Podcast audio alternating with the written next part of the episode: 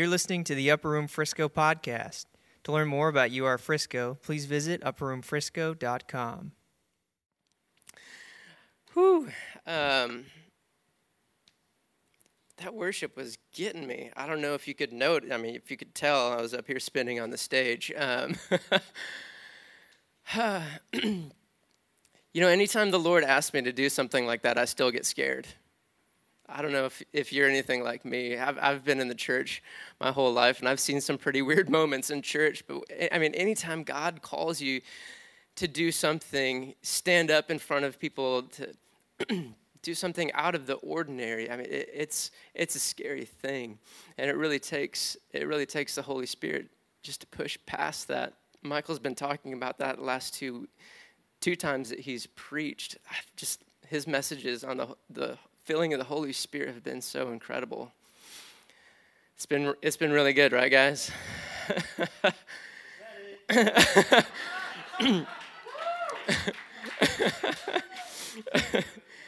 oh yes, yes, yes. Um, yeah, the the human brain is like this amazing thing that God designed that start working the, like the moment it's formed, and it doesn't ever stop working until someone puts a microphone in, in front of your face. And it, it really takes the anointing, the, the Holy Spirit, to pull off anything that's worthwhile. If you can accomplish it without God, it's, it's not worth much. And he's, he's always doing things in the most unorthodox way. It's almost like uh, I mentioned it earlier Gideon. I mean, he's, he's got 32,000 warriors and he's going against the, the Midianite army, which is bigger than his army by far. And he's thinking, well, I mean, with 32,000, we, we, have a, we have a decent shot. He's not even confident with that amount. And the Lord says, You have too many.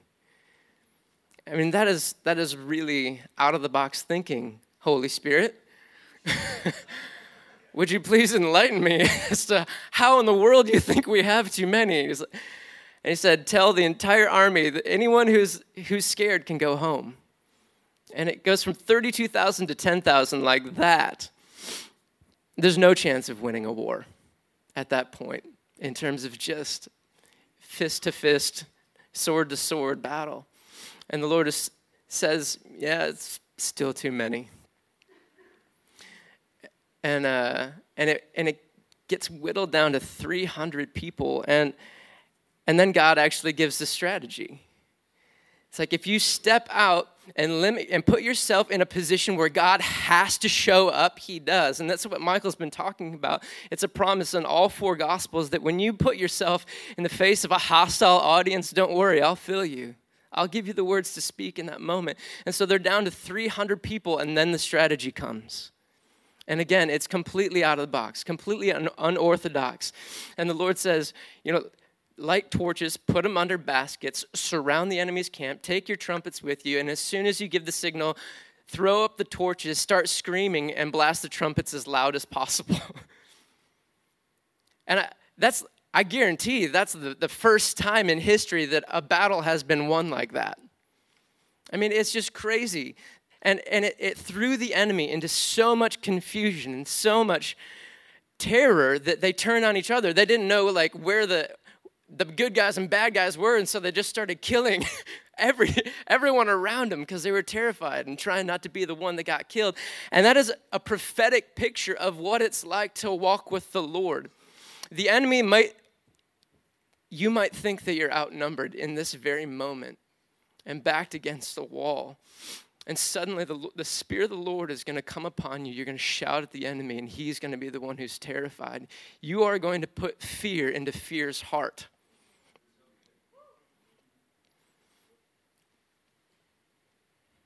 Have you guys ever been in a situation that you, you couldn't think or feel your way out of? You're looking at me like, you mean like today? it's often, right? There was a time where I, I, I was at this crossroads and I didn't know if I was supposed to fight for something or wait for something. And if you go to scripture, I don't know if you guys know this, but you can actually make an argument for either way from the Bible. And you need you need a word from the Lord. And, and I'm in this in the midst of this confusion, in the midst of this turmoil, the, the Holy Spirit asked me a question. Anybody ever have the Holy Spirit ask you a question? And he just in the in the midst of me just going around and around in my head, he says, Jeremy, where does balance come from? And I said, Well, the equilibrium, Lord. and he said, That's right. Balance will never come from a place of thinking or feeling, it will only come from the place of hearing. We have to be a people who hear him in order to navigate the paths that are in front of us. See, there's an insanity in the bride right now a duality. Half the church wants to be led by what we've seen work in the past, and half the church wants to be led by the voice of the Lord. And it's not just in the church, it's in, it's in every one of us. There are these moments where we think, well, you know, that worked before, let's just do that again. When really what we need is a word from the Lord. We really need to hear him. Because when when they surrounded the Midianites and shouted with torches, that was that battle. But it wasn't the last battle. If they, sur- if they come up on the next battle and they're thinking, oh, it worked with the Midianites, let's just do that again, they might get chopped in half.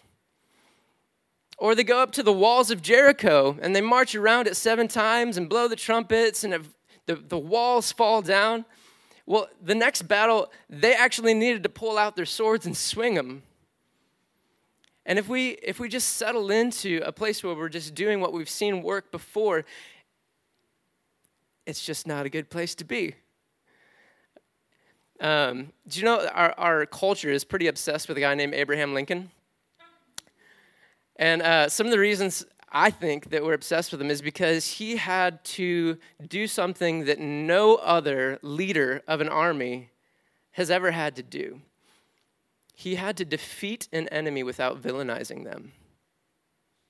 Because at the end of the day, he was going to reunify the North and South. And so most leaders of armies, you know, they, they, they get their troops riled up by saying, you know, the, these guys that we're fighting, these enemies of ours, they're less than human.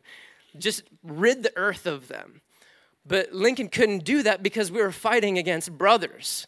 And Lincoln knew that we weren't fighting against flesh and blood in that moment, we were actually fighting against a mentality. And the Lord told me that He's looking for His Abraham Lincolns who will not villainize the brothers and sisters in the body of Christ who are held captive with false thoughts about God, who are held captive in a place of tradition and religion. He's looking for His Abraham Lincolns. And after he told that to me, I, I started driving home from uh, the, the church where I was, and I get a phone call from a number I don't even recognize. And usually, I, you, know, you just don't answer those in this day and age. Um, but I, I, just decided to answer it for some reason. I said, hello. And, he, and the guy on the other end he asked me, Is this Abe? I kid you not. How many Abrahams are there anymore? Honestly. And I, and I was like, You mean Abraham? He's like, Yeah. And I said no, but to this day, I wish I would have said yes because I think it was an angel. if I would have said yes, the conversation would have kept going. But I said no because I was just out of my mind. Anyway, it was just confirmation that the Lord is saying that there is a civil war in the bride. There is an insanity in the bride, but he is looking for his people who will lay down their lives in a place of love for brothers and sisters in order to bring about a deliverance from those false thoughts about the character of God. That's where, how we're going to unify the bride again.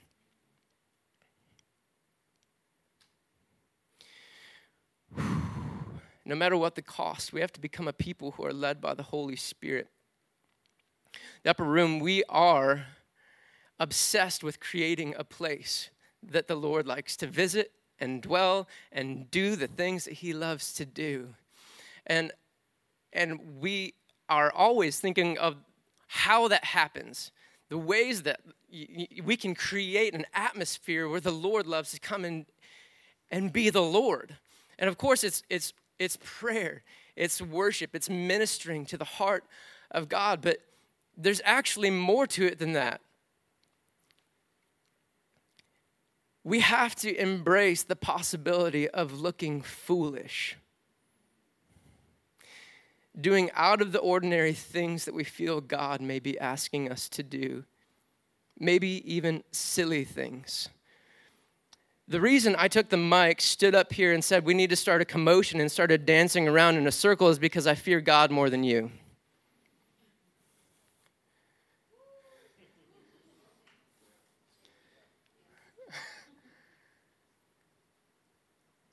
the fear of man just gets completely dismantled when we begin to honor the Holy Spirit, experience His joy over us when we step out on the waters. Speaking of stepping out on the waters, that's another thing that we have to do to create a place that the Holy Spirit loves to dwell. We have to take risks and step out into waters that we've always sunk in before.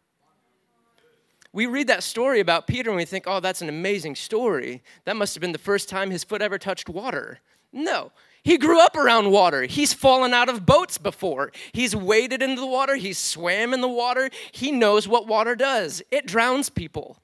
And every other time in his life, when he has touched water, he has sunk. But the Lord asked him again. It's not just new things that God will ask us to do again, it will be the places that we've failed so many times, and He'll say, Will you do it one more time?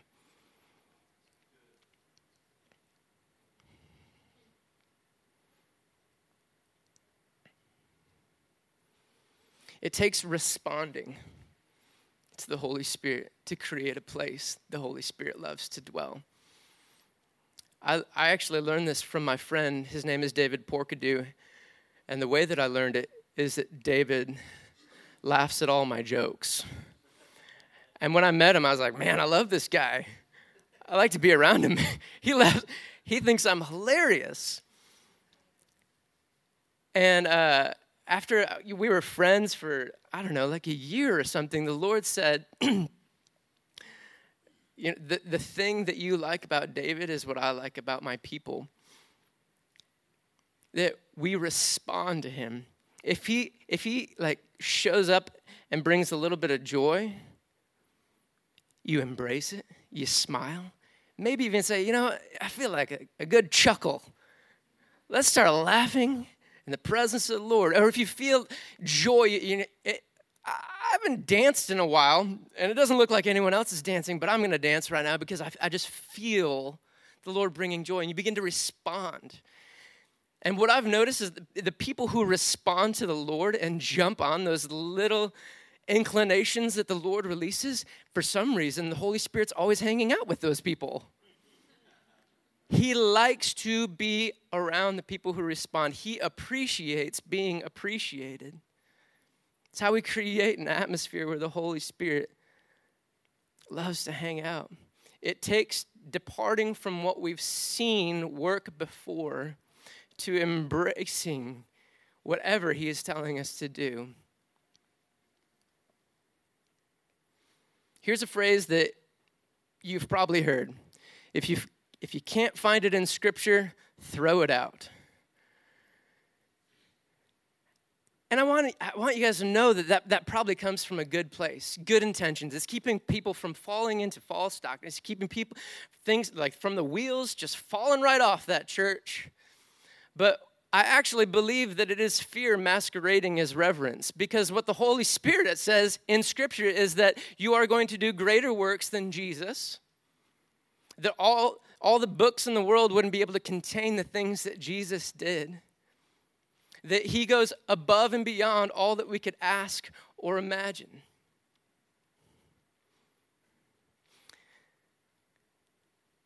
So, scripture is perfect. Don't hear what I'm not saying. The Bible, every, every verse is useful for teaching, rebuking, training in all of godliness. But a book that has a beginning and an end cannot contain a God that has neither. That book was meant to lead us into a relationship with the eternal, almighty, unending, immeasurable Yahweh. He is so immeasurable. You know that He doesn't dwell in heaven. Do you know? Yahweh doesn't dwell in heaven, heaven dwells in Him. Not even the highest heavens can contain Him.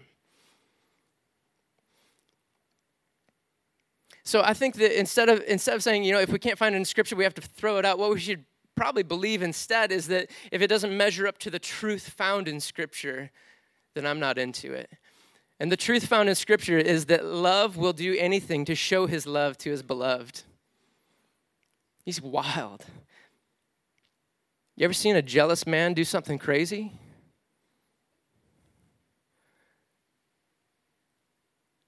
That's the Lord after our hearts. He's far too creative to show up the same way twice. He's far too spontaneous and inventive. I think about Paul. Paul is, is up in the, in the great cloud of witnesses right now, the guy that wrote half of our New Testament. He's awesome dude. Do you think that at the end of his life, it would be encouraging him for him to find out that over the next 2,000 years, no one would write anything better than his letters? That no one would get a, a more powerful experience or revelation of the heart of God? I think that would depress him.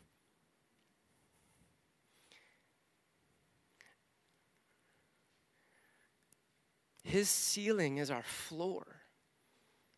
Like we are continually building generation upon generation, revelation upon revelation. We are going from glory to glory. Again, don't hear what I'm not saying. Don't go out and say, I just wrote a book that needs to go in the Bible. But Paul, right now, is in the great cloud of witnesses cheering you on, saying, You can write something more anointed than I have ever written. David is in the great cloud of witnesses right now saying, You can sing a song better than anything that is in the Psalms.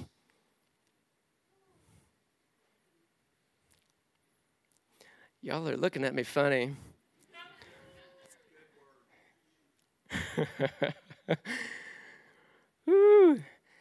I mean, Jesus wouldn't give us a formula in order to fall into a tradition. Every time he healed someone, he did it a different way. You can go to a healing conference and it's a, it's a whole bunch of guessing. I'm just kidding. It's not guessing, it's listening to the Lord. You're, but He's always telling you a new way to do things. I mean, Jesus spit in mud and rubbed it in a blind guy's eye. He actually made the blind guy's eyes worse before making them better. I mean, that, I mean, wouldn't that be like the last thing you would want? Like you're already blind, and now someone's scraping mud into your eyeball. That's the Messiah.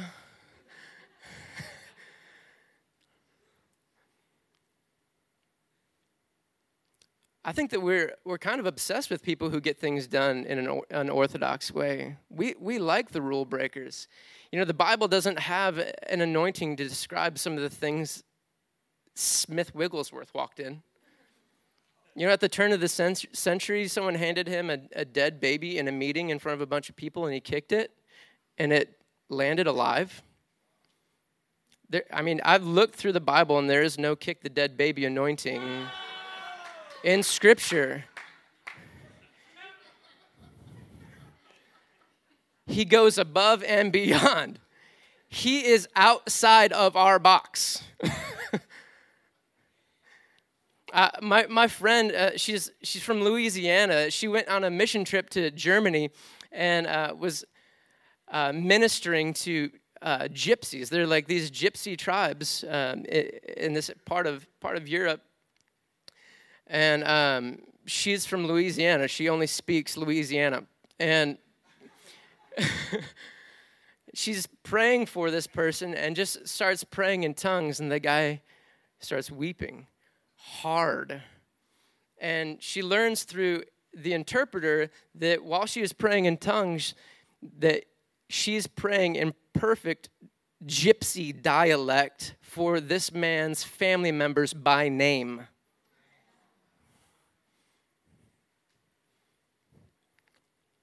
He just encountered God. That one's kind of in the Bible when you read Acts 2. Psalm 115 says that God does whatever pleases him. And I don't want you to hear that the wrong way. Like, I'm, he does whatever pleases him. No, like, he does what gives him pleasure. Like, he is unpredictable at times. He, it's it's the, the most incredible paradox to follow a God who never changes but will surprise you every day. He is a steady flowing river, and the river rises. Uncontrollable. You know, when the Holy Spirit shows up, it's sometimes so much power that our like our mortal frames act a little funny. It's it's like plugging a toaster oven into a nuclear power plant, you know? or like more joy than you've experienced in a long time, like hits your heart, and you're like, oh, and just like joy, joy like forces its way through depression, forces its way through seriousness. Woo! Don't get me started on how I think the church is too serious. When the Holy Spirit comes, He tickles His kids. I don't know if you guys, parents out there, like to tickle your kids, but this is what the Holy Spirit does often. I have four kids. Evelyn is very ticklish on her legs, not so ticklish in her armpit. Judah, on the other hand, ticklish in the armpit, not so ticklish on the legs. So if I show up and I'm tickling legs, Evelyn's going to be reacting, but Judah's going to think, this is nothing. Are you guys hearing what I'm saying here?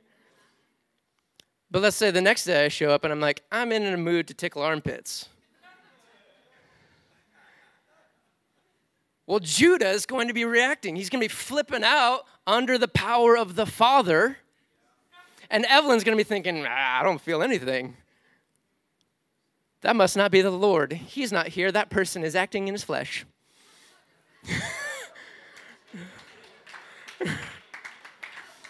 you would be surprised what a little joy of the Lord will do. I'm really glad Joe Newton showed up because the Lord told me one time that laughter is the Trojan horse upon which many of his angels ride into church.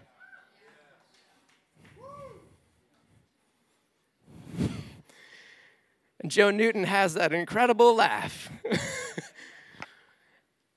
if we just let a little bit of that joy in, you have no idea what the Lord's going to be able to do with it. Church is often going to resemble a wild celebration. If we don't like joy, we will not like heaven.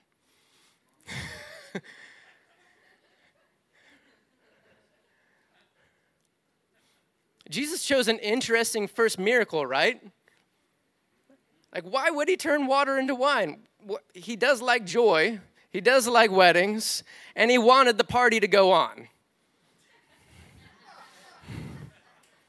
And yes, it did show his divinity. Yes, it did show him do something that no one has ever done, and I doubt like anyone is going to ever do. He turned water into wine. If you think about it, just I mean, water has to evaporate up into a cloud, rain down onto the vineyards of France, get drunk up by the, the vines of the grapes, turn into grapes. The grapes mature, they crush the grapes, ferment, and it turns into wine. Well, Jesus did like this crazy long process right then and there, turning water straight into wine.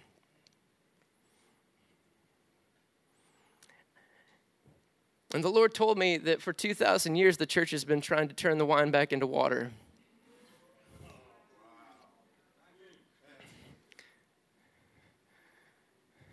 We've been taking things that were meant to be enjoyed by the Lord and just trying our best to understand it, indoctrinate it, and recreate it. And he's saying, I just want to come and have so much fun with you. I want to release joy in that meeting for no other reason than I love to release joy in that meeting. And you will not become like, you, you don't have to rename yourself the, the Joy Church. You don't have to try to recreate it and package it. And you know what I mean? Like, he's just coming because he loves to come.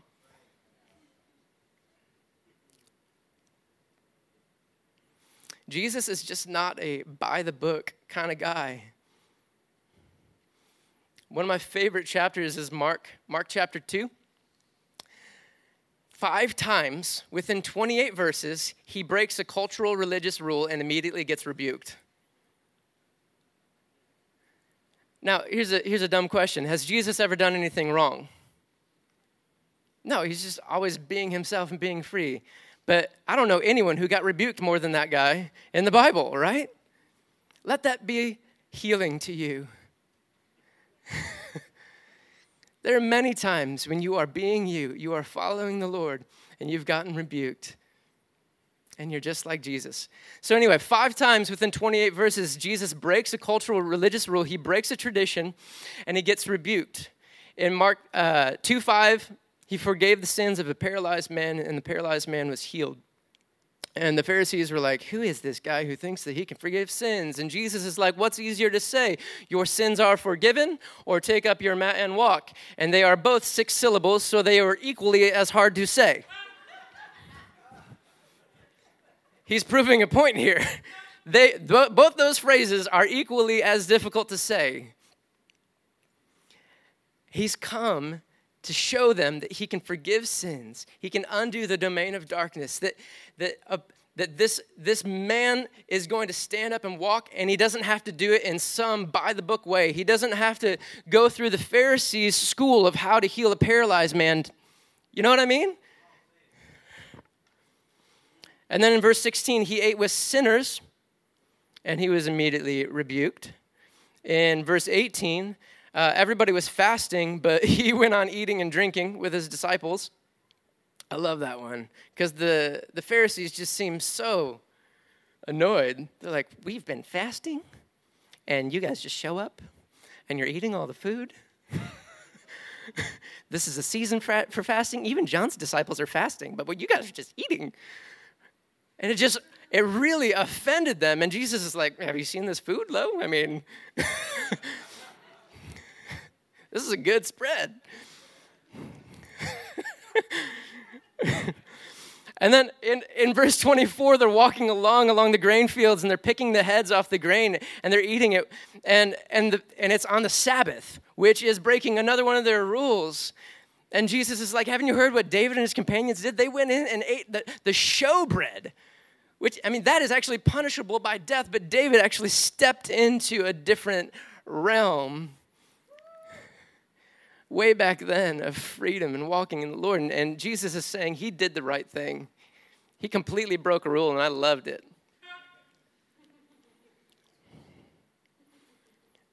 Mark 3 2, he healed a hand on the Sabbath and he, and he gets rebuked. Whenever Jesus breaks one of these rules, he demonstrates true freedom from regulation and immediately a control spirit manifests. So if that's ever manifested around you, take heart.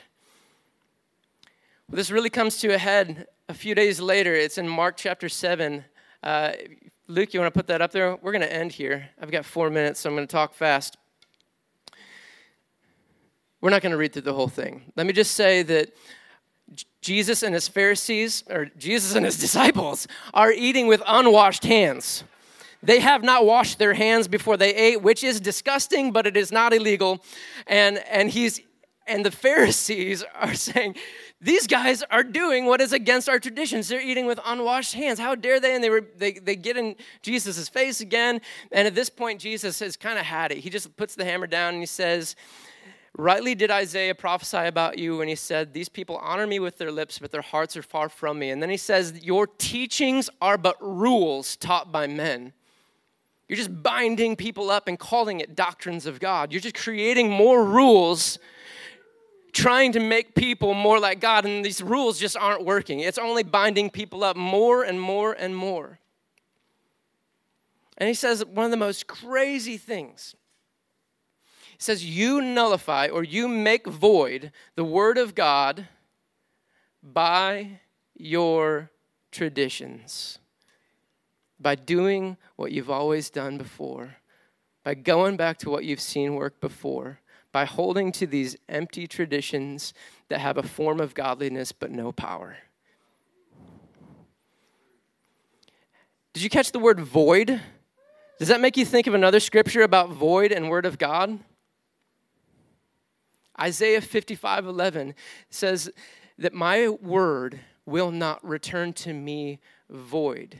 As the water is sent forth and produces grain, and snow falls and produces crops, my, my word will go forth and it will not return void. Well, Jesus is talking to the Pharisees in this moment, and he says, You are making void the most powerful, powerful thing in the universe. You are rendering the word of God worthless in your life by your traditions.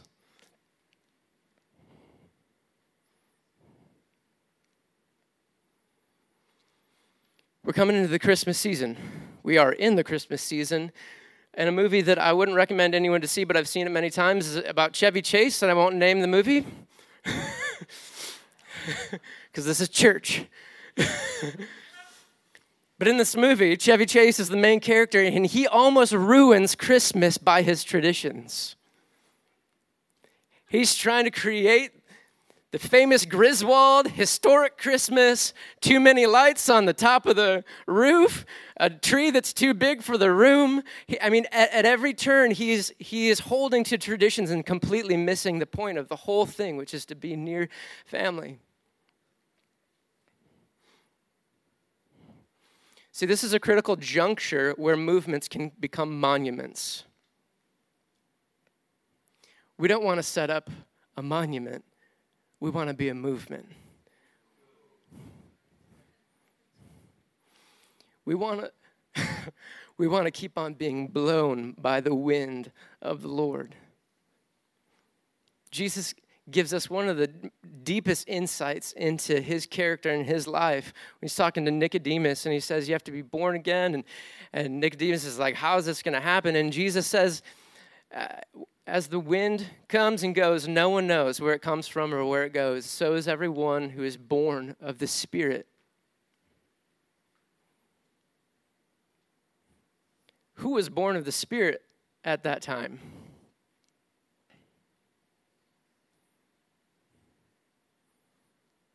One person was born of the Spirit, and it was the guy talking, Jesus himself is saying, I don't know where I'm going tomorrow. I'm going to wake up and talk to the Holy Ghost about it.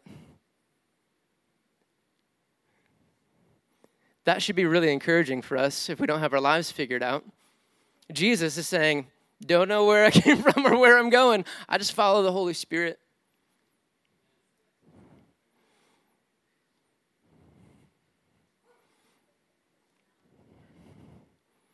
I, I've spent too much time looking back at outpourings of God in my life, at the monuments that I've set up,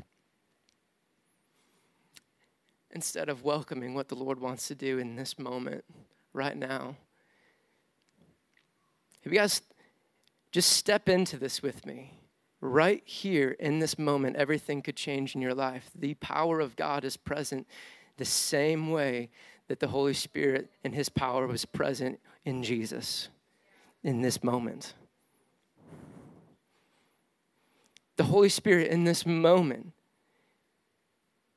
can do miracles beyond what you ever thought possible, can remove addictions, can undo sickness, can just fill you with a hope where you can look back at this moment and think everything changed in that moment.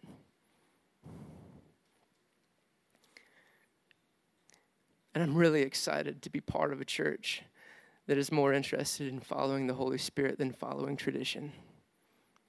That's who we are. That's who you are. It's what we get to do with the Lord